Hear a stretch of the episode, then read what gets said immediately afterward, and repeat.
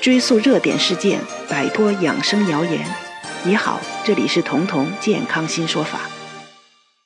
本期末尾有免费问诊的福利解答，欢迎大家关注。春天了，在开春的时候吃一丸安宫牛黄丸就能防病，这个传说传了很久了。有人为此就真的让自己的父母每年开春吃一丸，因为他们说这样做能防中风。也有人不信，他们觉得这么神奇的神药，八成是骗人的。那么被传称神药的安宫牛黄，到底能不能防病？又能防什么病呢？安宫牛黄丸确实是好药，它是中医的急救药，它和紫雪丹、治宝丹这三个药并称为中医的温病三宝。也就是说，在治疗急性的发热性的疾病的时候，这三个药是很好的急救药，而安宫牛黄丸呢，又是在这三宝中之首，所以古往今来，它一直就有救疾病于计时、挽垂危于顷刻的美誉。那么，安宫牛黄丸到底能急救什么病呢？最能显示它神奇效果的。是它可以治疗各种原因导致的昏迷、感染呀、外伤啊、中毒啊，由此导致的昏迷，安宫牛黄丸都有奇效。我有一个大学同学，毕业之后在美国行医，他到那没多久就遇到了一个车祸导致昏迷的美国孩子。虽然通过手术取出了这个孩子颅内的血块，但人始终昏迷不醒。美国医生没办法了。就找到他，他就用带去的安宫牛黄丸，让这个孩子清醒，直到逐渐的恢复了。因为安宫牛黄丸确实有很好的保护脑细胞的作用。但是，用安宫牛黄丸来治疗昏迷，有一点必须注意，它必须用于中医说的热症。因为安宫牛黄里面有大寒的牛黄啊、冰片呀等等，简单说，这个药是大凉的，所以只能治疗热性的昏迷或者热性的疾病。如果说要用它来保健预防的话，也只适合热性体质或者热性状态中的人。那么，怎么知道你的这个昏迷是热性的呢？热性的昏迷有个特点，虽然他昏迷着。但是他喘气儿的声音非常沉重，非常粗重，甚至就像那种粗重的鼾声一样，而且体温偏高，脸色发红。非典的时候哈，当时治疗高烧昏迷这些热性的这种感染性的这种状态，用的就是安宫牛黄的静脉制剂，叫清开灵。这个药至今在发烧的时候都还在用着。但如果一个人昏迷的时候很安静，也没有鼾声，呼吸声也很细很微，手脚也是冰凉的，脸色是苍白的，体质已经很弱了。这个时候，就算你用上安宫牛黄，也不会有效，因为这种昏迷是寒性的。那么，安宫牛黄丸可以用来预防中风吗？我们前面说的是治疗，预防中风，安宫牛黄丸也是可以的，但是同样的。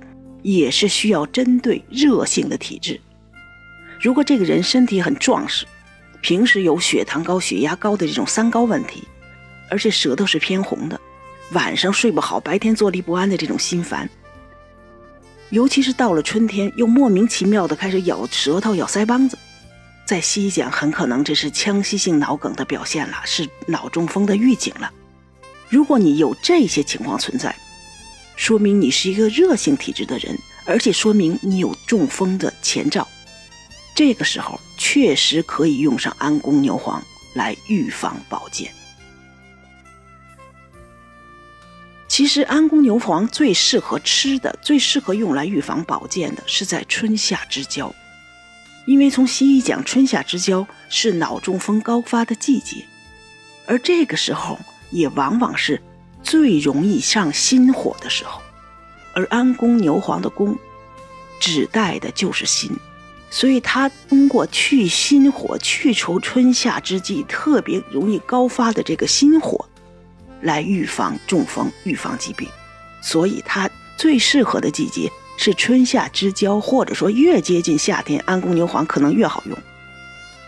最后，我们还要提醒大家，虽然安宫牛黄有预防作用，但也只是缓解了一次的急性发作，而且绝对不可能根治，因为再好的药物也会很快就代谢掉了。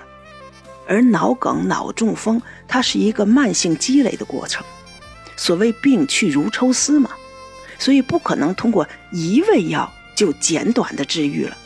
就算它预防了、挡住了一次急性发作，如果你只是靠安宫牛黄，而血糖、血压、血脂始终没控制好，也最多躲过这一次中风，也还未必躲得过去。更重要的是。后面还有多次的中风，可能还在等着你。从这个角度上说，预防中风最重要的不是吃药，而是改变你错误的生活方式，要去除血糖、血压、血脂这些三高的病因。无论是安宫牛黄的价钱，还是它的寒凉之性，都不是人人适合的。我们光从成本上考虑。它也远不如你每天认真的控制血糖、血脂、血压更划算。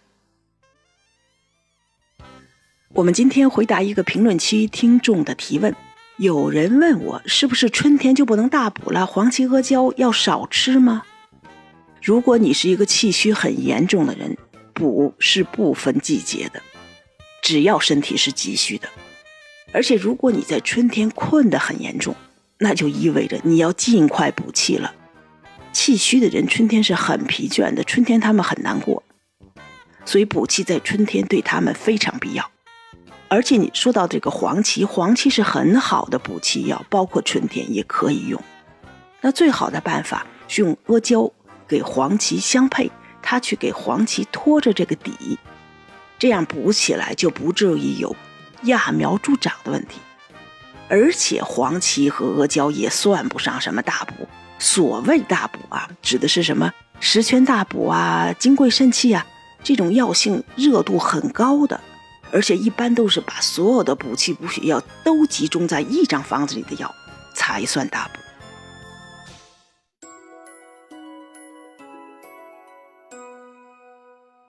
本节目由健康新同学、博吉新媒联合出品，喜马拉雅。独家播放。